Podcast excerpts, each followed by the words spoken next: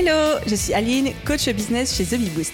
Après des années de freelance en tant que retoucheuse photo, je suis devenue coach business et j'aide désormais les entrepreneurs à booster leur entreprise. Si vous êtes à la recherche de stratégies, d'astuces, de retours d'expérience, de partage et d'une bonne dose de bonne humeur, vous êtes au bon endroit. Dans ce podcast, seul ou avec mes invités, je vous partage tout pour vous inspirer au quotidien, vous aider à atteindre tous vos objectifs et faire en sorte que vous puissiez développer le business de vos rêves. Alors, installez-vous confortablement et c'est parti pour l'épisode du jour. Bonjour à tous, j'espère que vous allez bien et bienvenue dans l'épisode 234 du podcast Je peux pas, j'ai business. Aujourd'hui, on va parler des challenges d'un business qui tourne, entre parenthèses, trop bien.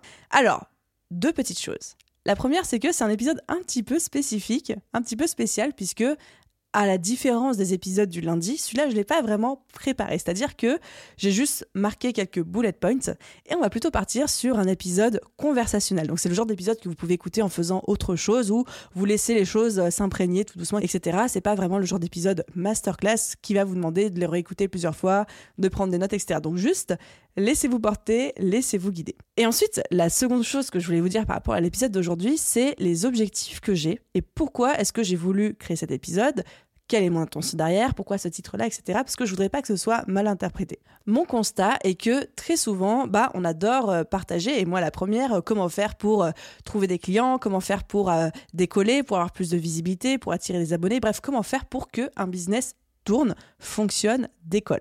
Ça, c'est ma mission numéro une dans la vie.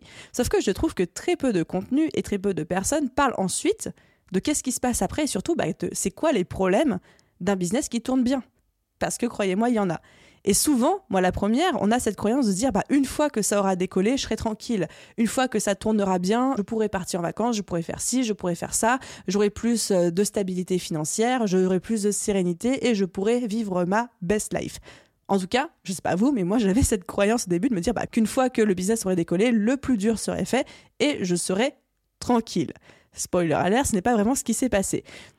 Et du coup, l'intention avec moi avec cet épisode, c'est à la fois de vous montrer c'est quoi l'après. L'après d'un business qui a décollé, d'un business qui fonctionne bien, qui génère plus ou moins beaucoup d'argent, qui a plus ou moins beaucoup de clients, etc. Et je ne suis pas là ni pour vous décourager, ni pour faire pleurer dans les chaumières et que les gens s'apitoient sur mon sort ou sur celui d'autres business, mais juste pour vous dire, bah voilà à quoi vous pouvez vous attendre, peut-être, potentiellement, une fois que votre business aura décollé. Ce sont des bons problèmes, ce que j'appelle des problèmes de riches. D'ailleurs, j'avais déjà fait des euh, épisodes de podcast à ce sujet-là. Mais tout ça pour que quand, et pas si, mais quand votre business aura décollé, quand vous allez crouler sous l'argent, sous les clients, ce que vous voulez, vous puissiez vous dire Ah, ce qui est en train de m'arriver, c'est normal, ou en tout cas, c'est répandu parce que bah, je l'ai déjà entendu dans le podcast d'Aline ou je l'ai déjà entendu autre part. Donc, c'est les intentions que j'ai sur le pourquoi ce sujet d'épisode de podcast. Et la dernière intention, qui est une intention peut-être un peu plus secondaire, mais qui est aussi importante pour moi, c'est pour vous sensibiliser aujourd'hui à ce que traversent peut-être des entrepreneurs autour de vous que vous connaissez de près ou de loin. Parce que très souvent, j'entends Ah, bah, tel entrepreneur, depuis que son business a explosé, euh, il est devenu inaccessible, il a pris la grosse tête, il est moins attentif avec sa communauté, il fait ci, il fait ça.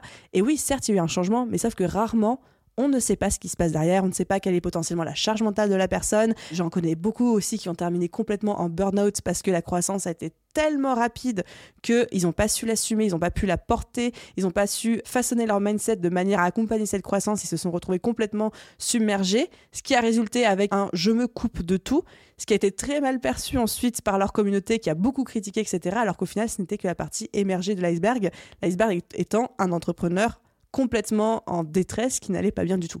Donc, toutes ces intentions, c'était une très très longue introduction, mais je vous avais prévenu que ça allait être euh, un épisode un petit peu plus conversationnel pour vous dire de manière très transparente pourquoi je crée cet épisode, quelles sont mes différentes intentions pour vous sensibiliser, vous, vous partager mon expérience personnelle, vous dire bah il y a potentiellement ça qui arrive, c'est pas tout va être tout beau, tout rose dès que vous allez euh, avoir un business qui explose. Évidemment, les challenges sont à la hauteur des récompenses, des victoires, des émotions, des sensations. Hein. À chaque fois, ça s'équilibre. Donc, un business qui explose, c'est génial. Mais il y a aussi des challenges qui viennent avec. Et finalement, vous sensibilisez à ce qui se passe potentiellement chez des gens que vous connaissez ou que vous suivez sur les réseaux sociaux. Est-ce qu'on est parti? Allez, du coup, qu'est-ce qui se passe? Quand un business tourne très bien peut-être parfois un petit peu trop bien, mais en bref, à décoller. Il y a énormément, énormément de problèmes qui vont être résolus à ce moment-là. Des problèmes tels que j'arrive pas à trouver des clients. Des problèmes tels que j'ai peur que ça fonctionne pas. Des problèmes tels que je ne me sens pas stable financièrement et du coup ça me crée du stress par rapport à l'argent. Ces problèmes-là disparaissent. Mais évidemment, vous vous doutez bien que d'autres problèmes font leur apparition et pour paraphraser un grand homme dans un grand film, avec de grands pouvoirs viennent de grandes responsabilités.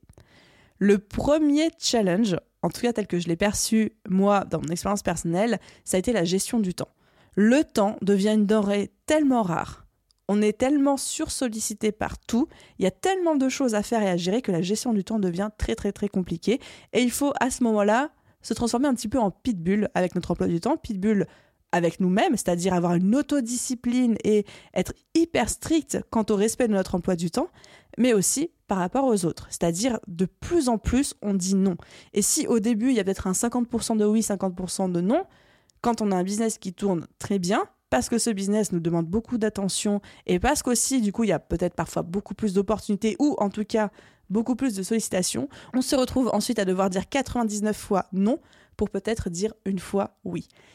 Et je sais que moi, c'est quelque chose qui a été très compliqué à apprendre parce que j'avais l'impression d'être une sorcière, d'être la méchante, de dire non à tout le monde, de faire ma meuf inaccessible, etc. Mais en fait, c'est juste que j'étais obligée d'être un pitbull avec mon emploi du temps pour être sûre de pouvoir être en mesure de faire tout ce qui avait besoin d'être fait. Deuxième challenge qui se produit, c'est parfois les découragements. Le côté submergé par tout ce qui se passe, par tout ce qui arrive comme je disais, avec de grands pouvoirs viennent de grandes responsabilités. Bah, quand on a un business qui tourne très bien, quand on a un business qui tourne parfois trop bien, souvent les challenges sont beaucoup plus conséquents, les implications, les conséquences aussi deviennent beaucoup plus importants. Et on peut très facilement se retrouver avec une sensation d'être submergé, d'être découragé, là où avant on pouvait être parfois un peu découragé par ce qui se passait, mais on était en maîtrise. Quand on, le business grossit, quand le business prend une taille assez conséquente, bah, parfois, on peut avoir la sensation de ne plus vraiment maîtriser tout ce qui se passe. On a aussi un cap assez symbolique, qui n'est pas le même en fonction du chiffre d'affaires de chacun, mais un cap assez symbolique où on se rend compte au bout d'un moment que le business tel qu'il existe aujourd'hui ne peut plus tourner qu'avec nous. Moi, pendant très longtemps, j'avais un petit peu mes œillères et je me disais, euh, c'est pas grave, même si demain euh, j'ai plus mon équipe, je reprendrai tout. Euh, alors peut-être que je devrais bosser 14 heures par jour, mais j'arriverai à tout gérer. Aujourd'hui, avec The Bee Boost tel qu'il existe là, l'été 2023, moment auquel j'enregistre cet épisode de podcast, je suis incapable de faire en sorte que le business tourne tel qu'il tourne aujourd'hui toute seule. Ce n'est plus possible. Même avec 24 heures de travail dans une journée, je ne serais plus capable de faire ce qu'on fait aujourd'hui à 5 dans le business. Ce qui paraît complètement logique tel que je le dis. Mais là où avant, j'avais une espèce de filet de sécurité de me dire, ah bah si demain tout se casse la gueule, je serai en mesure de tout reprendre et de tout faire moi-même, etc. Ce n'est plus possible. C'est comme s'il y avait plus de retour en arrière possible. Et du coup, très souvent, il y a un niveau de découragement quand il y a un challenge un peu plus compliqué que les autres, etc qui se met en place et que moi j'ai souvent ressenti comme étant beaucoup plus important que les découragements que je pouvais avoir avant. Troisième challenge d'un business euh, qui tourne très bien, voire même parfois un petit peu trop bien, c'est la charge mentale et le stress. Je sais pas vous, mais j'ai toujours trouvé que être entrepreneur, c'est quand même avoir un certain stress et une certaine charge mentale au quotidien, de par bah, tout ce qu'il y a à faire, tout ce qu'il y a à penser, de par le fait que, encore plus au début, on est notre business, sans nous, c'est très compliqué de le faire tourner, etc. Mais plus votre business grossit, plus votre charge mentale grossit. Encore une fois, je vous partage mon expérience personnelle. Peut-être qu'il y a des gens qui vont se dire, bah non, ça n'a pas été le cas pour moi, etc. Et grand bien vous en fasse, je vous envie. Mais pour beaucoup de personnes que je connais, y compris pour moi, plus le business grossit, plus la charge mentale grossit de manière proportionnelle parce qu'il y a beaucoup plus de choses à penser, beaucoup plus d'implications, beaucoup plus de problématiques aussi à gérer au quotidien. Et du coup, avec aussi parfois, du coup, le stress qui va avec. Le quatrième challenge d'un business qui a explosé, d'un business qui fonctionne peut-être parfois un peu trop bien, c'est la disparition de la passion. Ça, ça a été un point très problématique et je pense qu'il faut en parler entre nous. Tous, autant qu'on est, très souvent quand on se lance dans un business, on se lance par passion pour quelque chose. Moi, quand je me suis lancée avec The Bee Boost, j'étais tellement passionnée par l'entrepreneuriat, le marketing, le business, le coaching, euh, la communication, etc., que je mangeais, buvais, respirais The Bee Boost, que quand j'étais plus en train de travailler, j'étais en train de bouquiner sur ces thématiques, sur ces sujets-là, etc.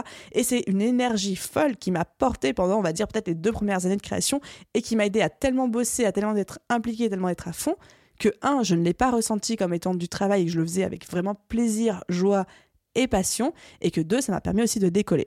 Sauf qu'au bout d'un moment, de manière quasi inévitable, de la même manière que dans un couple, il y a une phase lune de miel qui ensuite se calme, eh bien, dans la construction d'un business, et au bout d'un moment, votre passion soit s'éteint, soit en tout cas s'amenuise, et vous allez en voir envie soit de consacrer du temps et de l'énergie à autre chose, donc d'avoir des hobbies, d'avoir des passions, d'avoir des sas de décompression et de plus être en mode mathématiques, mon domaine, nuit et jour, soit même souvent la passion disparaît. Ça ne veut pas dire que vous n'aimez plus ce que vous faites, hein. vous continuez à beaucoup aimer ce que vous faites, euh, à être très intéressé, etc. Mais ce n'est plus une passion qui vous prend au trip comme au début. Et ça, c'est quelque chose qui peut faire peur. Parce que parfois on se dit, mais si je ne suis plus passionné parce que je fais comme je l'étais en fait à mes débuts, est-ce que du coup être toujours aussi efficace? Est-ce que du coup ça va toujours aussi bien marcher? Est-ce que je ne suis pas en train d'enlever un de mes critères de réussite? Ça peut être un petit peu effrayant. Et là j'ai envie de vous dire, bah non, en fait c'est normal. Et moi j'ai vécu aussi ce passage, je me souviens très nettement de la sensation de me dire, bah là j'ai plus envie de bouquiner un seul bouquin business quand je raccroche le soir. Ou alors, je n'ai plus envie de continuer à me former la nuit. Ça ne m'intéresse plus. Là, aujourd'hui, j'ai envie de sortir, j'ai envie de voir mes potes, j'ai envie de faire autre chose, j'ai envie de développer d'autres centres d'intérêt, voire même j'ai envie de lancer d'autres projets. Non pas parce que je ne m'intéresse plus à ce que je fais avec The Boost, mais juste parce que la passion a diminué. Elle est revenue, on va dire, à un très fort intérêt professionnel, mais j'ai besoin de faire d'autres choses en dehors, de m'intéresser, de me nourrir d'autres choses, là où avant, ce n'était absolument pas le cas pendant les deux premières années. Donc ça, il faut bien le savoir. Et c'est aussi pour ça qu'on dit que toute passion n'a pas forcément vocation à devenir un business. Parce que faire d'une passion un business veut dire qu'à un moment, cette passion va disparaître ou en tout cas va diminuer. Parce que quand on se contraint au quotidien à travailler dans cette passion-là, au bout d'un moment, on s'en lasse ça me paraît quasiment inévitable. Encore une fois, je suis pas en train de dire qu'on va détester notre job, du tout, du tout. On va garder toujours un très fort attrait pour ça, un très fort intérêt, mais ce côté ultra passion-passion, au bout d'un moment, finit par passer. Dans la même veine que ça, un autre challenge d'un business qui marche bien, voire même parfois trop bien, c'est le fait qu'au bout d'un moment, on est obligé de step up donc c'est-à-dire de prendre posture, position dans son rôle de CEO, son rôle de gestionnaire, et de ne plus faire notre cœur de métier.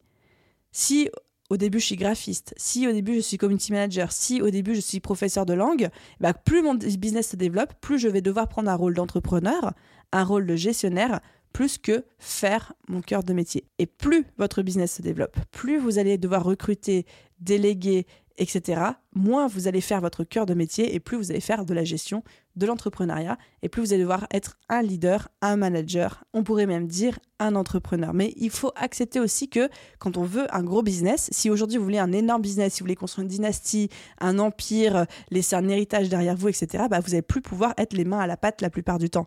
Vous allez devoir faire un step back par rapport à l'opérationnel et au fait de produire pour diriger et pour l'idée. Ensuite, on arrive au 1, 2, 3, 4, 5, sixième challenge d'un business qui grossit très slash trop vite. C'est le mindset.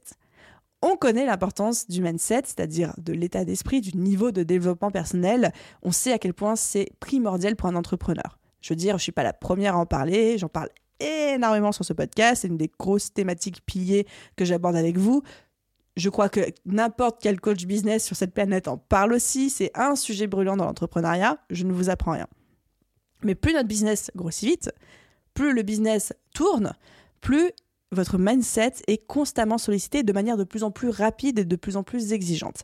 C'est-à-dire qu'on va vous demander, en tant que leader, en tant qu'entrepreneur, en tant que CEO, en tant que gestionnaire, en tant que président de votre société, tout ce que vous voulez, on va vous demander d'avoir un mindset qu'il faut constamment adapter et dont vous allez devoir constamment travailler l'élasticité. J'adore parler d'élasticité du mindset parce que je considère que c'est comme un muscle qui s'entretient, mais plus le business grossit vite, plus votre mindset, il va falloir le faire grandir à la même vitesse pour ne pas devenir le propre goulot d'étranglement de votre croissance et de votre entreprise, pour ne pas vous auto-saboter, pour ne pas devenir votre pire ennemi. Mais du coup, ça demande beaucoup d'efforts, ça demande beaucoup d'adaptabilité, ça demande aussi beaucoup d'inconfort chez le dirigeant. Et bien souvent, ça, ça se fait via du coaching. Je veux dire qu'au bout d'un moment, travailler son mindset seul, c'est bien. Évidemment que ça peut se faire via, je sais pas, de l'écoute de podcasts, de la lecture de livres, du travail sur soi, etc. Mais un business qui grossit très vite est tellement challengeant et demande tellement à l'état d'esprit, au mindset du dirigeant de s'adapter vite que sans coaching, ça me paraît très compliqué, très difficilement réalisable. Et autant il y a des personnes qui aiment bien se faire coacher en continu pour justement assurer d'être en phase avec la vitesse de développement et de croissance de leur business, autant il y a des personnes qui préfèrent, elles, juste attendre d'être face à une problématique précise, mindset, et puis de travailler ce point précis pendant quelques semaines ou quelques séances avec un coach et ensuite de continuer leur route jusqu'au besoin d'après. Après, chacun voit midi à sa porte, chacun est de la team qui lui parle le plus, mais au bout d'un moment, développer son business sans se faire coacher d'un point de vue mindset par un coach en leadership, en management ou un coach de dirigeant, ça me paraît quand même très compliqué parce que c'est ultra exigeant. Déjà, c'est ultra exigeant. Et surtout, comme je dis souvent, on a beau être dermato, au bout d'un moment, on ne peut pas exploser le bouton qu'on a au milieu du dos parce qu'on ne peut pas l'atteindre, on ne le voit pas. Et vous avez besoin, au bout d'un moment, de quelqu'un qui vous dit voilà votre angle mort, voilà ce que vous ne voyez pas et que moi je vois juste parce que j'ai le privilège d'être extérieur et d'être objectif par rapport à ta situation. Et ça, c'est primordial d'avoir quelqu'un qui nous dit où sont nos angles morts et où est-ce qu'il y a des opportunités de croissance en termes de mindset pour nous quand on veut accompagner la croissance rapide d'un business. Ok, on arrive au septième point, il y en a 12 en tout. Mais promis, j'y vais de manière laser. Septième point, septième challenge d'un business qui grossit très vite, c'est toute cette partie gestion d'une équipe et leadership. Généralement, quand on se lance, quand on est entrepreneur, on est animé par une flamme, par une passion, par une mission, mais très peu d'entrepreneurs sont naturellement des leaders et des managers. Sauf qu'un business qui grossit très très très très très souvent, de très rares exceptions, demande bah, de déléguer, de construire une team qui va nous aider dans la croissance de notre business. Sauf que les amis, être manager, être leader, c'est pas une capacité innée qu'on a chez tout le monde, c'est quelque chose qui s'apprend. Et bien souvent, ça doit s'apprendre très vite et un petit peu sur le tas parce que bah, un business qui tourne très bien, un business qui euh, d'un coup explose, un business qui d'un coup se développe de manière euh, presque incontrôlable, certains entrepreneurs peuvent le ressentir de cette manière-là, bah, ça demande de gérer beaucoup de choses, y compris la construction d'une équipe, y compris sa posture de leader, sa posture de manager, apprendre euh, bah, comment gérer des êtres humains, apprendre comment déléguer. Donc déjà, toute la thématique de la délégation pourrait être l'objet d'un podcast à part entière, mais surtout apprendre comment diriger, manager une équipe. Challenge numéro 8, ô combien important, c'est conserver ou en tout cas maintenir le plus possible un équilibre vie pro-vie perso. Un business, c'est hyper chronophage. On le sait. On le sait, mais plus un business se développe vite, plus ça va demander une réelle gymnastique pour conserver un simili de vie personnelle et de pas être tenté d'être à fond dans la vie pro pour accompagner le développement du business.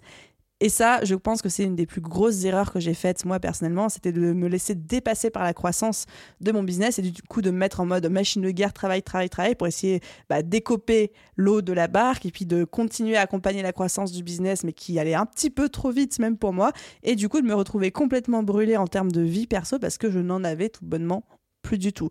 Et donc savoir dire stop, savoir se détacher de son business, savoir dire c'est pas grave si euh, la baraque est en feu, j'ai quand même besoin d'avoir mon dimanche off, demande une discipline et un mindset tel que je trouve ça très compliqué. En tout cas, moi, je l'ai pas eu pendant très très très longtemps. Ok, neuvième challenge d'un business qui tourne trop bien, c'est tout ce qui est gestion financière. Souvent, quand on se lance dans l'entrepreneuriat, déjà personne ne nous apprend à être entrepreneur. Après, on apprend la communication, on apprend le marketing, on apprend la visibilité, on apprend l'entrepreneuriat. Et une des dernières choses qu'on apprend, alors que pourtant je pense que ça devrait être une des premières, c'est le côté gestion financière. J'ai été la première à y aller un petit peu au doigt mouillé, en mode YOLO, ok, on a gagné tant le mois dernier, on a dépensé tant, bon bah ça va à peu près, tout va bien. Sauf que plus le business grossit, plus la moindre décision a des répercussions financières de plus en plus importantes. On commence à avoir une équipe, il faut s'assurer de pouvoir payer ses prestataires, potentiellement ses salariés si vous choisissez d'en avoir, et d'avoir une meilleure conscience, une meilleure connaissance de la santé de votre entreprise. Et la santé d'une entreprise, c'est sa santé financière. On ne fait pas de la charité. La santé d'une entreprise, c'est pas juste parce qu'il y a beaucoup d'abonnés sur Instagram ou beaucoup de personnes sur la liste email, c'est comment se portent les finances. Il m'a fallu, moi personnellement, très longtemps pour accepter d'avoir un prévisionnel, pour accepter d'avoir des tableaux de bord financiers détaillés, pour accepter de comprendre, de maîtriser, de me familiariser avec euh, ces chiffres-là, parce qu'avant, ouais, tout était fait à peu près à l'intuition, à peu près au doigt mouillé. Alors ça s'est toujours très bien passé parce que bon, je faisais pas du tout l'autruche et j'avais vraiment connaissance de mes chiffres, mais pas de manière détaillée. C'est surtout l'aspect bah, faire un prévisionnel, etc. Ça m'a demandé un très gros effort parce que j'avais l'impression en travaillant avec les chiffres, en travaillant avec les datas, en travaillant ma gestion financière, en fait, d'enlever la partie intuition, d'enlever la, magie qui faisait que mon business tournait bien. Et j'avais peur que, c'est débile, hein, dit comme ça, mais c'est vraiment comme ça que je le ressentais, j'avais peur que, en me basant beaucoup trop sur les chiffres, en étant beaucoup trop derrière les entrées, les dépenses, les sorties, la marge, le, le chiffre d'affaires, le prévisionnel, etc., j'enlève toute cette magie qui faisait que ça fonctionnait c'est-à-dire mon intuition, mon amour pour l'audience, pour les produits, etc. Et il m'a fallu très longtemps pour rééquilibrer les deux et de se dire, il y a l'intuition, il y a la magie, il y a l'amour pour mes clients, il y a l'amour pour mes offres, il y a le bonheur, la créativité dans le contenu, etc. Mais il y a aussi le pilotage à la data, aux chiffres, au tableau de bord, au prévisionnel, etc. Et l'un n'est pas contradictoire et antinomique à l'autre. Et que les deux peuvent travailler ensemble et que ce n'est pas ou l'un ou l'autre. Ça, je sais que ça a été un vrai challenge personnel. Dixième challenge d'un business qui grandit très vite, peut-être parfois même trop vite, c'est tout ce qui est l'innovation continue. C'est très bien d'avoir un business qui décolle, mais quelque part, c'est encore plus compliqué de maintenir ce décollage et de se maintenir en position et de maintenir sa croissance.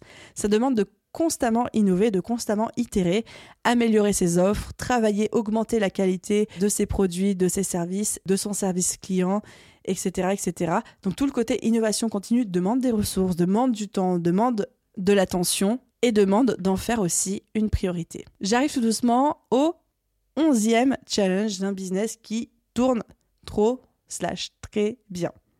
Celui-ci, c'est la gestion de la réputation, mais à grande échelle quand on est solopreneur, c'est-à-dire quand on démarre et qu'on est tout seul, ou alors qu'on est deux parce qu'on a un associé, ou alors euh, on a un assistant, etc., ben, on gère une réputation, mais auprès d'un certain nombre, généralement réduit et restreint, quel que soit le nombre derrière ce mot-là pour vous, en fonction de votre business, etc., on gère une réputation à petite échelle. Sauf que quand le business grossit d'un coup, fait boum, qui tourne très bien, qu'il tourne trop bien, eh ben on a une visibilité à plus grande échelle, on a une base de clients beaucoup plus grande. Il faut aussi maintenir un haut niveau de qualité, etc.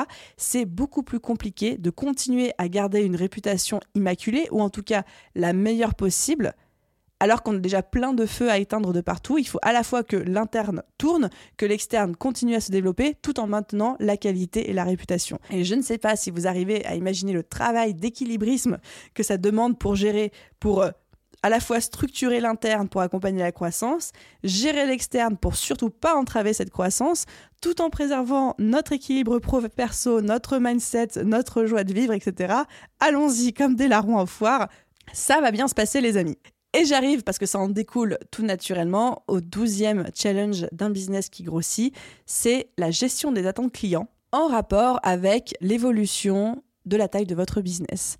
Et ça, c'est quelque chose aussi que j'ai remarqué, je pense que c'était plutôt fin 2022, début 2023 avec The ça a été un très net tournant qui m'a un peu fait mal. Hein. D'ailleurs, c'est un peu un mur que je me suis pris, une grosse prise de conscience que j'ai prise. Quand vous êtes tout seul, quand vous êtes un artisan, quand vous êtes solopreneur ou alors que vous avez une très petite équipe, on vous considère comme tel. C'est-à-dire que va pas y avoir la même exigence que quand vous êtes un groupe du 440. C'est-à-dire qu'aujourd'hui, quand on va faire les courses auprès d'un petit producteur local ou quand on va faire les courses dans un supermarché, on n'a pas du tout les mêmes exigences et les mêmes attentes en termes de service client, de disponibilité technologique, d'accompagnement, de, facilité, etc. Quand je passe commande auprès d'un grand site hyper connu, je m'attends à être livré très rapidement et de manière parfaite ou excellente. Quand je passe commande auprès d'un petit créateur, d'un artisan, le fait que la livraison prenne 10 jours et que l'emballage soit un emballage euh, fait maison, ça ne me dérange absolument pas. Par contre, si demain je passe commande auprès d'un grand grand site et que la livraison met 15 jours à arriver et que l'emballage est pas top, là, je vais pousser une gueulante. Donc en fait, en fonction de l'entreprise qu'on a en face de nous, en tant que client, on n'a pas exactement les mêmes attentes. Et bien, il y a un shift qui se fait aussi dans la tête de vos clients quand votre business prend une certaine ampleur, atteint une certaine taille, et ben les gens ne vous regardent plus de la même manière, n'ont plus non plus la même exigence en termes de qualité de produit, de qualité de service, de réactivité, de délai, d'accompagnement, de customer care. Tous les critères changent et les standards changent c'est un super challenge, super challenge à relever, mais je l'ai senti nettement, y compris lors du dernier lancement de la BSB en 2023, que on ne regardait plus The Bee Boost de la même manière, que les exigences n'étaient plus du tout, du tout, du tout les mêmes, parce que la taille du business n'était plus le même, parce qu'on savait qu'il y avait une équipe derrière, parce qu'on savait qu'il y avait des salariés, parce que ce n'était plus Aline qui faisait son blog et qui avait sorti une petite formation en ligne, mais c'était la BSB Academy, The Boost, le chiffre d'affaires sur lequel je communique d'ailleurs de manière assez transparente, le fait qu'il y ait une équipe, etc. Donc préparez-vous aussi potentiellement à voir doucement le regard des gens et leurs attentes changer au fur et à mesure que votre business grossit. Voilà les amis, j'arrive tout doucement à la fin de ma liste. Alors, encore une fois, le but de cet épisode n'est pas du tout de vous décourager, parce que comme je vous disais, ok, il y a des challenges quand un business tourne, quand il a décollé, etc. Mais il y a aussi tellement, tellement de gratitude, tellement de côtés positifs. D'ailleurs, je devrais en citer quelques-uns. Citons-en quelques-uns histoire de euh, rééquilibrer un petit peu la balance. La reconnaissance, la visibilité, la stabilité financière, la sensation de remplir son rôle, sa mission, l'épanouissement que cela vous apporte, la joie de bosser avec une équipe de gens que vous aimez, la joie de faire quelque chose qui non seulement vous épanouit, mais en plus dont vous voyez l'impact concret, donc la sensation d'avoir d'aider des gens, etc. Enfin, tout ça, c'est des côtés positifs incroyables.